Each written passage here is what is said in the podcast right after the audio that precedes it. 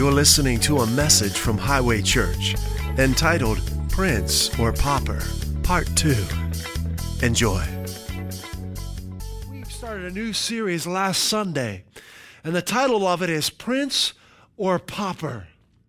And we're talking about being born again, understanding what it means to be born again, and walking in the reality of that. And we reference the famous story called The Prince and the Pauper, which was written by Mark Twain. And in that story, we have the prince, the heir of the throne of England. And he comes up with an idea to trade places with a pauper, someone who's poor, someone who has nothing, who's living in poverty, because he wants to escape the walls of the palace and go and just play and do some other things that the other kids do. So he does. He trades places with the pauper. He puts on the pauper's rags. He muddies up his face with soot from the fireplace, and he escapes over the palace wall, and he goes and just plays and has a good time.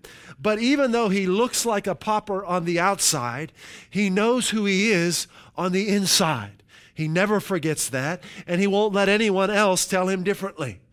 And eventually the king dies in the story, and the prince returns to the palace and takes his rightful place and becomes the king. And when he's coronated as king, he elevates his friend the pauper to become his very own, the king's very own ward. And the pauper is no longer a pauper anymore. And that's it's a wonderful story. I enjoy this story, and it really, I think, provides us a great way of looking at what Jesus did. He came to earth. He laid down his glory, came as a pauper.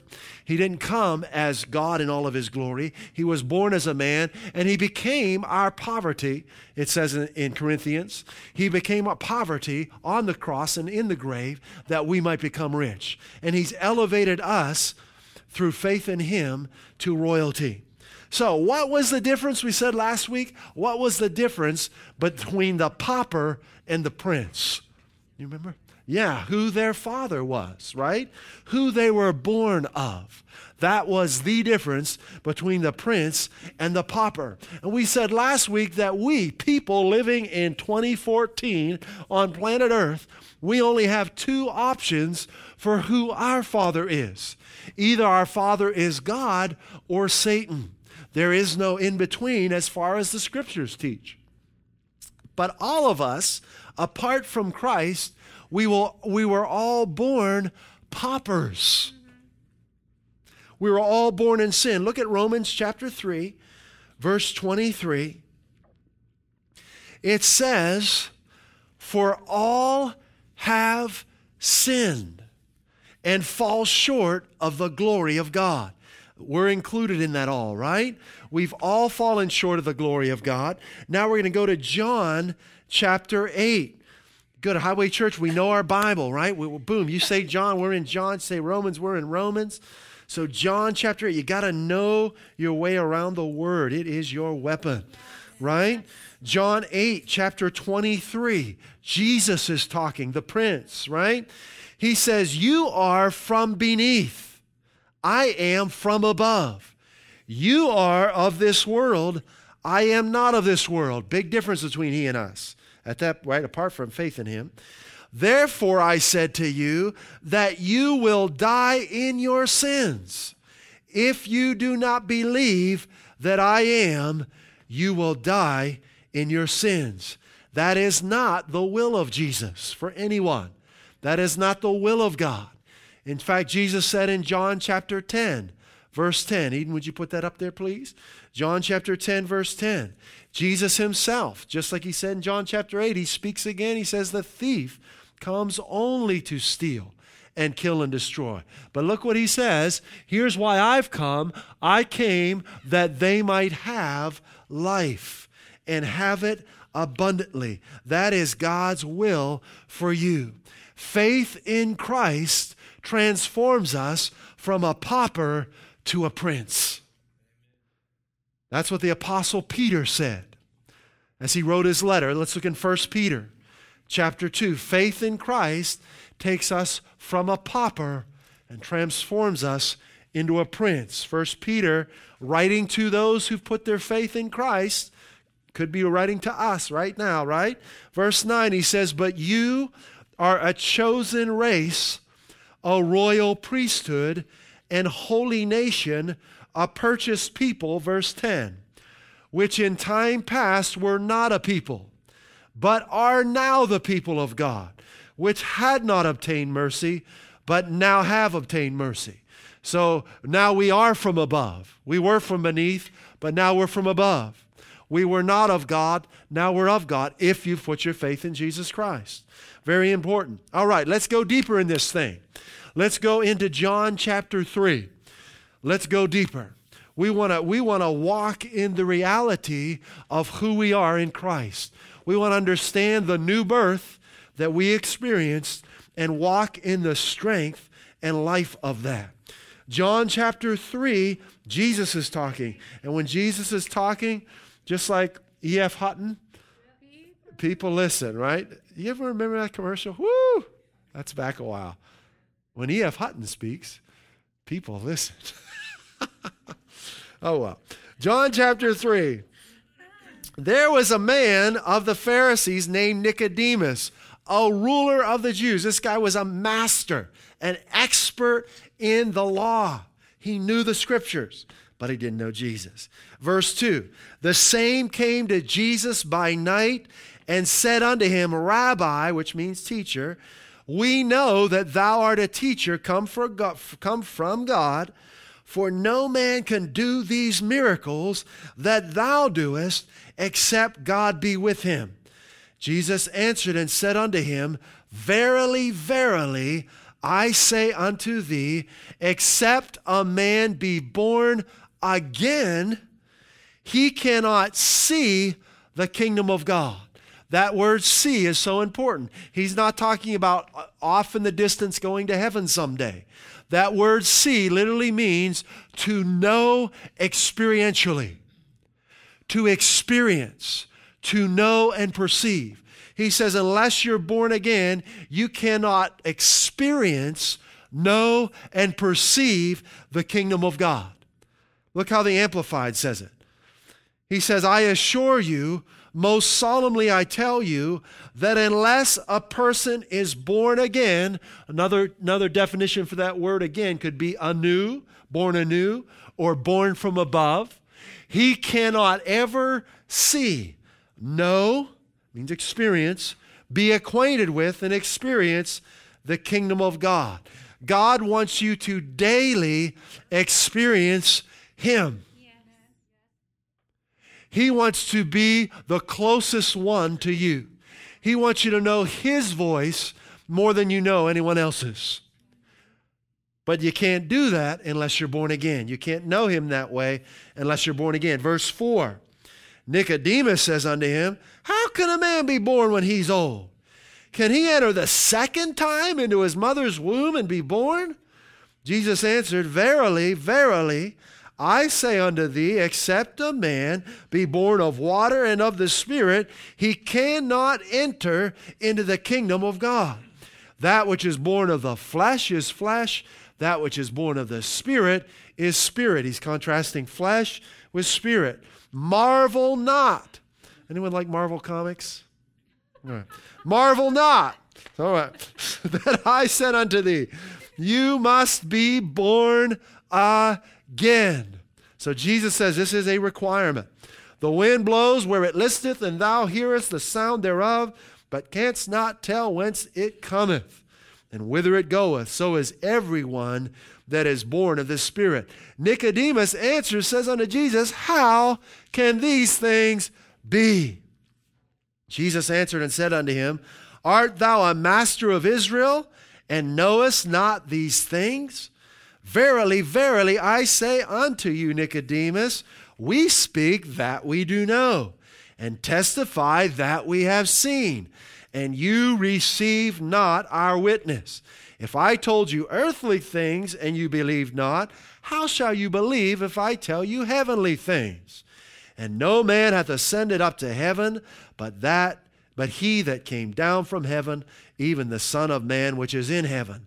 And as Moses lifted up the serpent in the wilderness, even so must the Son of Man be lifted up, Verse 15, very important verse, that whosoever believeth in him should not perish, but have eternal life. Why is that important? Because he's explaining to Nicodemus right now what he said in verse 3 and verse 7.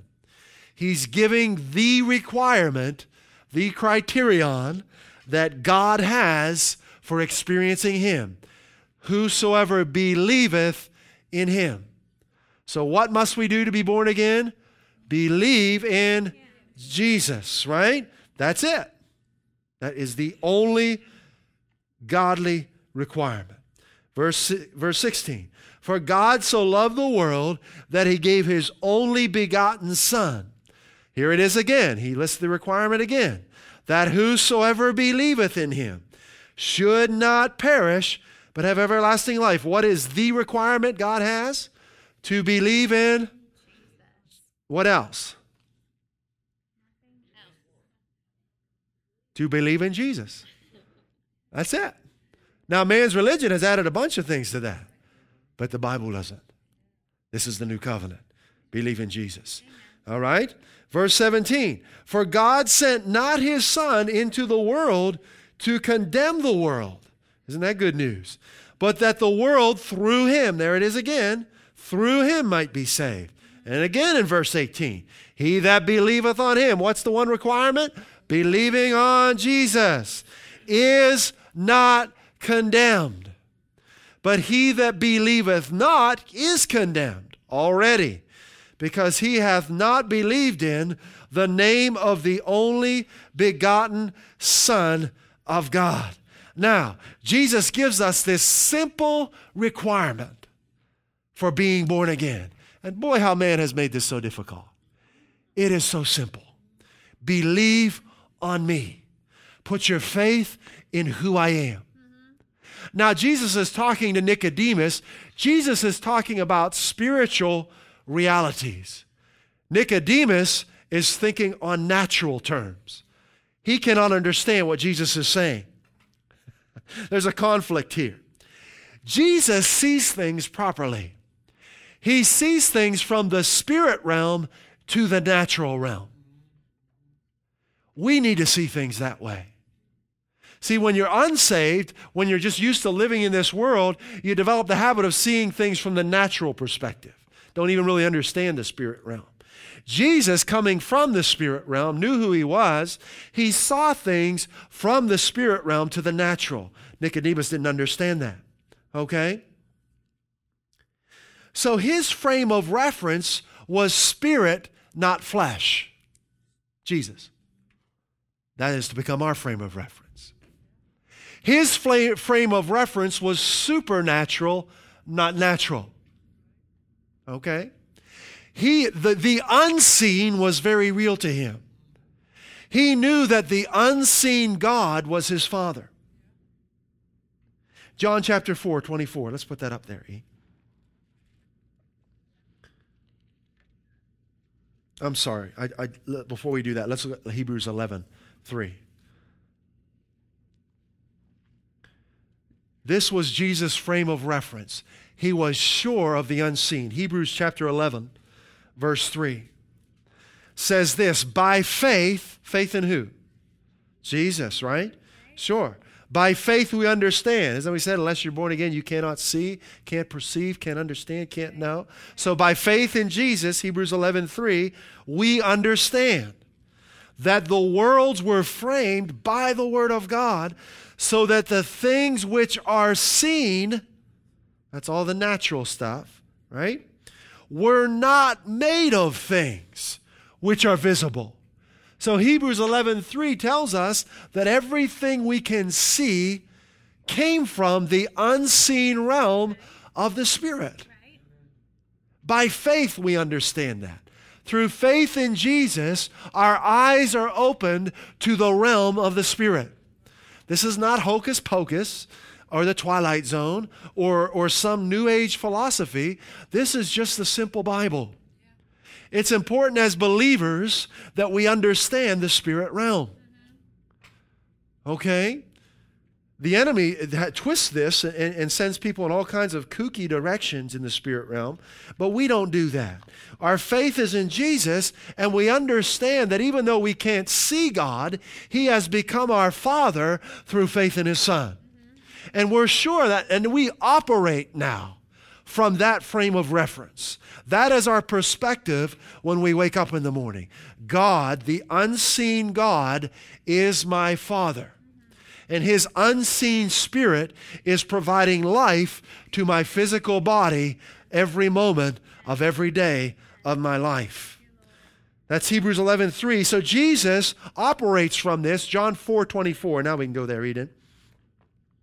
Now, look what Jesus says. I like this. He says, God is a spirit. In other words, you can't see Him. Normally, we can't see spirits unless something supernatural happens, but normally we can't see them. They are all around us, but we can't see them. God is a spirit, can't see Him normally, unless something supernatural would happen. And they that worship Him must worship Him in spirit and in truth. Interesting. I wonder how Jesus would define truth. So He says, they that worship this unseen God must worship Him in spirit and in truth. Well, He defines truth for us in John 17. Let's go there, John 17:17. Jesus is talking, so we must worship Him in spirit and in truth. What's truth? Sanctify them by your truth. Look at that. Your word is truth. We must worship God in spirit and in truth. His word is truth. So truth equals the word. Look what Jesus said in John 6. You giving your fingers some exercise? Yes. Go to John 6. Verse 63. It is the Spirit who gives life. Yes. The flesh profits nothing. Look at this now. The words that I speak to you are spirit and our life. So we have to worship God. The true worshipers worship Him in spirit and in truth. His word is truth. Truth is His word. Truth is His spirit. Truth is life. The word of God is truth. The word of God is life. The word of God is spirit. What is He saying? That God desires those who will worship Him through simple faith in His word. Amen. Amen. Not religious tradition. Through simple faith in His word. You're right, Hamdi. His word. You're right. That's so good. Why is that important? Some places you go, some churches you go to, they will preach based on one of three things: life experience, the tradition of men, or the law, obedience to the law. Highway Church, we don't do that. I want to explain to you the difference. See, we can base what we believe on what we go through in life, on what we've experienced or have not experienced. But there's a big problem with that. We're living in a fallen world that's falling apart. And many things go on in this earth that are not the will of God, that are not God's plan for us. And when we get in the Word, we can learn to overcome those things and take authority over those things. So in some places, they preach based on their life experience. And Jennifer was at a conference a little while ago, and there was someone there preaching from their life experience, saying every promise of God in the Bible is not for us. Is what they were saying. And he said, and one of the reasons he gave, one of the reasons I say that is because of my life experience. He came right out and said it. So some preach based on their life experience. And you will fall way short of what God has for you if you base what you believe on your life experience. At Highway Church, we preach just based on the simple Word of God. Amen. I'm not going to add my life experience to that. We believe the Word of God and we change our life experience. You see the difference? Big difference. Huge difference, okay? Some places you go, they will preach based on the traditions of their ancestors, right? Of those who've gone before them.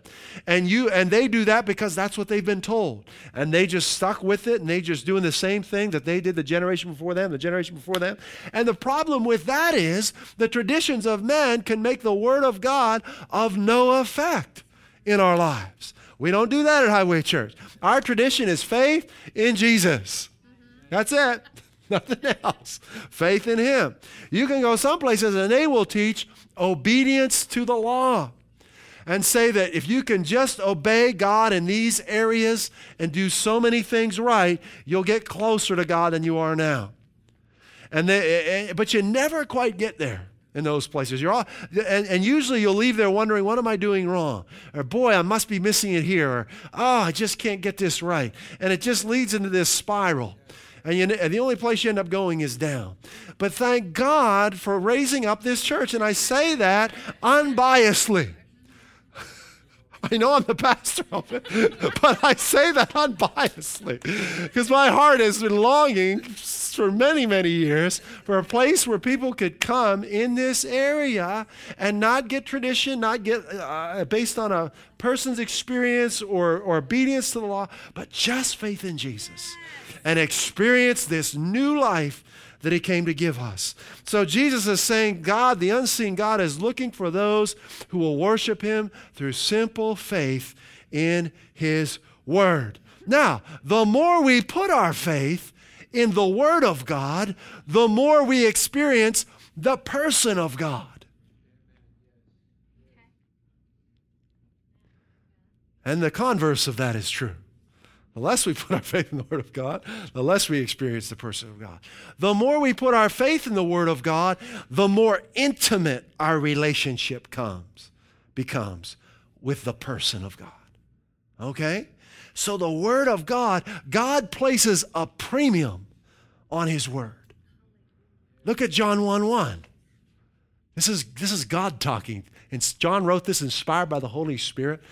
Look what he said. In the beginning was the Word. Was John with God in the beginning? This is the Apostle John. No. This was inspired by the Holy Spirit. There's no way he could know this, right? He wasn't there. Right? In the beginning was the Word, and the Word was with God, and the Word was God.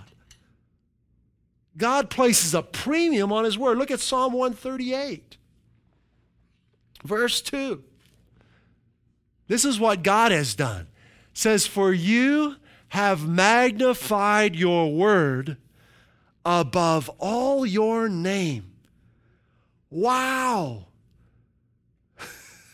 God has elevated His word even above His name. I mean, how amazing is this? Really. So you see the emphasis, like Caleb. Why was Caleb so confident? Because he had the Word of God. God had promised him and the rest of the people, they just didn't believe it, that that land belonged to them. And he could stare at the giants living in that land without fear, knowing that they were trespassing on his property. And so we can stare at the giants of fear, anxiety, worry, lack, sickness, disease, knowing that they have no right in our lives, that they are trespassing on our property, and we kick them out in the name of Jesus. Amen. We've got that same faith. It just comes through the simple Word of God. Now, if we put our faith in natural things and the Word of God, we end up missing it. We end up, our relationship with God kind of gets skewed. And what He wants for us, we limit our experience with God. I'll say it that way. Let me give you a great example. John chapter 3. John chapter 3. So we want just simple faith in the Word of God. If we try and combine that with something else, we limit our experiencing God. We limit our relationship with Him. Now, verse 5, Jesus said in John chapter 3, He says, verily, verily, I say unto you, except a man be born of water and the Spirit, he cannot enter into the kingdom of God. So He says you've got to be born of water and the Spirit. Now, what man's natural thinking did, They've added a condition to salvation. They said in order to be saved, you've got to have H2O poured on you, or you've got to be dunked in the natural substance that's H2O. 2 parts hydrogen, 1 part oxygen, right? That's what man has done. Jesus is not talking about H2O right here. You can see that if you just keep reading, which we already did, in verses 15, 16, 17, and 18. He's talking about faith in him. See, if you understand the scriptures, you can just see that right in John. But water and spirit are used symbolically in the Bible to refer to renewal, spiritual renewal and cleansing. All right? So here's a great idea where man's tried to follow God with his natural reasoning, and they've made disciples of this. And there are scores of people, and they're saved, thank God for them, but believe that you've got to be baptized in H2O in order to know God. Can you imagine God, the maker of heaven and earth, hinging salvation upon H2O? What if there's a drought? Uh-oh. Isn't it silly when we think of it in godly terms? Yeah. What if they can't? What if there's no water around? What are you going to do? Too tough. They're going to hell. Sorry. How silly. Let's look at this. Look at Isaiah. We're going to go back to Isaiah. Isaiah 44. He's talking about faith in him. Faith in him purifies you. It cleans you. Isaiah 44. This is an example of how water is used symbolically to talk about spiritual renewal. Look at this. For I will pour water upon him that is thirsty, and floods upon the dry ground. I will pour my spirit. See what he's talking about? He's not talking about H2O. I'll pour my spirit upon thy seed, and my blessing upon thy offspring. Isaiah 55:1. We're going to jump around. Ho, ho, yo, Adrian. Ho, everyone who thirsts. Come to the waters. Is he talking about coming to some rivers or to Lake Winnipesaukee? No. And you who have no money, come, buy and eat. Come, buy wine and milk without money and without cost. Now, he's using a lot of natural things there. What's he talking about? Salvation in Christ. You see that? He's not talking about going grocery shopping, getting wine and milk. He's talking about faith in Jesus Christ. Look at Joel chapter 2. Isaiah, Jeremiah, Lamentations, Ezekiel, Daniel, Hosea, Joel.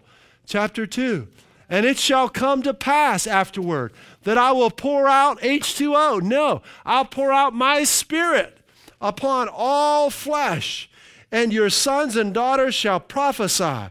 Your old men shall dream dreams. Your young men shall see visions, and also upon the servants and upon the handmaids in those days will I pour out my spirit. Let's go to Zechariah. We want to give you the word. Zechariah. Daniel, Hosea, Joel, Amos, Obadiah, Jonah, Micah, Nahum, Habakkuk, Zephaniah, Haggai, Zechariah. In that day, Zechariah 13, shall be a fountain opened to the house of David and to the inhabitants of Jerusalem for sin and for uncleanness. Is he talking about a ceramic or stone or marble fountain being built? He's talking about Jesus coming, the Holy Spirit being made available to us through faith in Christ. 3 more scriptures. Ephesians, New Testament. Ephesians chapter 5. Stay with me. Ephesians chapter 5, New Testament. It says, husbands, verse 25, love your wives even as Christ also loved the church and gave himself for it, that he might sanctify and cleanse it with the washing of water by the word. He's not instructing husbands to make sure their wives take baths. He's talking about speaking the word to their wives, encouraging them to put their faith in the promises of God, and that word will sanctify and cleanse them. It's faith in the word. James 1:18, book of James, Galatians, Ephesians, Philippians, Colossians, 1 Thessalonians, 1 Titus, 1 Timothy, Titus, Philemon, Hebrews, James. He chose to give us birth, how? Through the word of truth, right? James chapter 1, verse 18. He gave us this new birth through the word of truth, that we might be a kind of first fruits of all he created. See, God didn't want anything natural connected to this. He wanted this available to everybody. He didn't want anything natural to get in the way of his salvation. He made it supernatural. available. One more scripture, 1 Peter 1, verse 23, right after James, 1 Peter 1. Verse 23, being born again, not of corruptible seed, not of natural things, right? But of incorruptible, by the word of God, which liveth and abideth forever. Wow, this is great. A lot of scriptures. We just went through about 6 or 7 scriptures there to show you that God uses natural things in his word to communicate to us spiritual truths. And what man's religion does, the things that God uses symbolically in the Word, he takes them literally. And the things that God says are literal in his Word, he makes them symbolic. Religion gets it all backwards. But at Highway Church, we just take God at his Word, we put our faith in his Word, and I want you to know the greatest display of supernatural power that you could ever experience in your life is to be born again. Nothing, no miracle is greater than your dead, sin-diseased spirit being made perfectly clean, resurrected, and made new, and brought into union with God the Father. Nothing is more powerful than that. And it's important to understand that because so many times believers are looking for the supernatural to happen. But if they'll just realize what's already happened inside of them, they'll begin to experience the endless rivers of life that are already in them. Already in them. You don't have, what does the word say? It's not who's going to go down into the depths, right? Who has to go up to the heavens to get it? No, the word is near you. It's in your mouth. The life you're longing for is in you. It's right here. It's just say it with your mouth and believe it with your heart. Hallelujah. So religion has made much of water, H2O. But very little of the Spirit of God. So we got a whole bunch of water over here, a little wee bit of the Spirit of God. Highway Church, we make much of the Holy Spirit. And water, we just drink it when we're thirsty, right? And use it to cook with. We make much of the Holy Spirit. In fact, John the Baptist baptized with H2O, didn't he? And what did that do for people? Did it save them? No, it didn't, right? It was a symbolic of the cleansing and forgiveness of sins, but it didn't save them. In fact, John, last scripture, Matthew 3:11, John the Baptist is talking, and this is what he says. This is Matthew chapter 3, verse 11, I indeed baptize you with H2O under repentance. He was preparing their hearts for Christ. You seen that? Jesus hadn't come yet. He hadn't even seen Jesus at this point, right? He was preparing them. He was the one who made the way in the wilderness for the Messiah to come. But he who is coming after me is mightier than I, whose sandals I'm not worthy to carry. He will baptize you with what? The Holy Spirit and fire. With the Holy Spirit and fire. I think it's Jeremiah 23:29. God says, is not my word like fire? He's talking about faith in the word of God again. See, Jesus has baptized us in his Holy Spirit.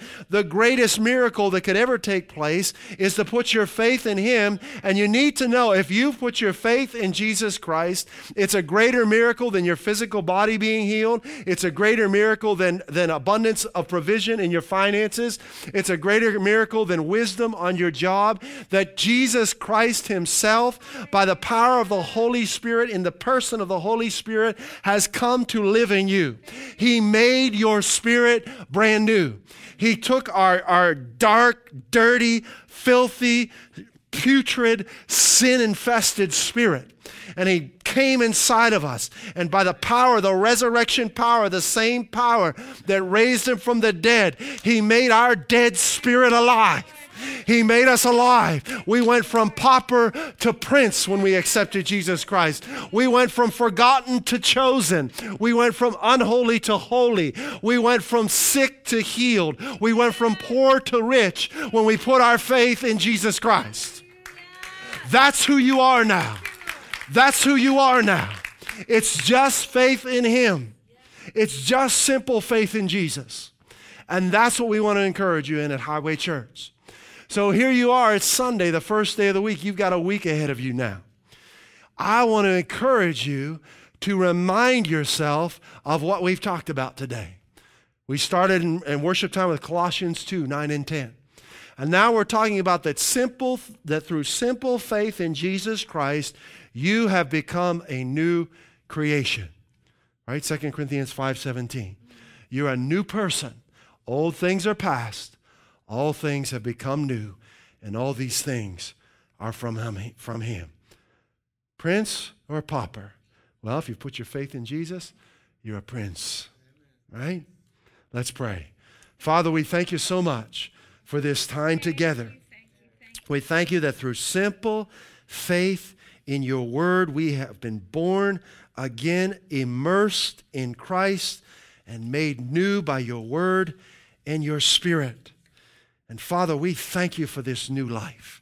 And we rejoice knowing we don't have to climb any mountains. We don't have to cross any seas. All we've got to do is trust in you. All the life and the power and the provision that we need is already inside of us. We are now a chosen race, a royal priesthood and holy nation, a purchased people bought by the blood of your Son. We are victors, never victims. We are always victorious in you. And we put our trust in you today to lead us and guide us in the situations and circumstances of our lives. And we thank you, Father, for who you are manifest in us. In Jesus' name, amen. God is looking for those who will worship him through simple faith in his word. Don't let man's religious reasonings rob you of a life-producing relationship with Jesus Christ. Keep it simple. Put your faith in his promises and begin living the abundant life he came to give you. In Jesus' name, amen.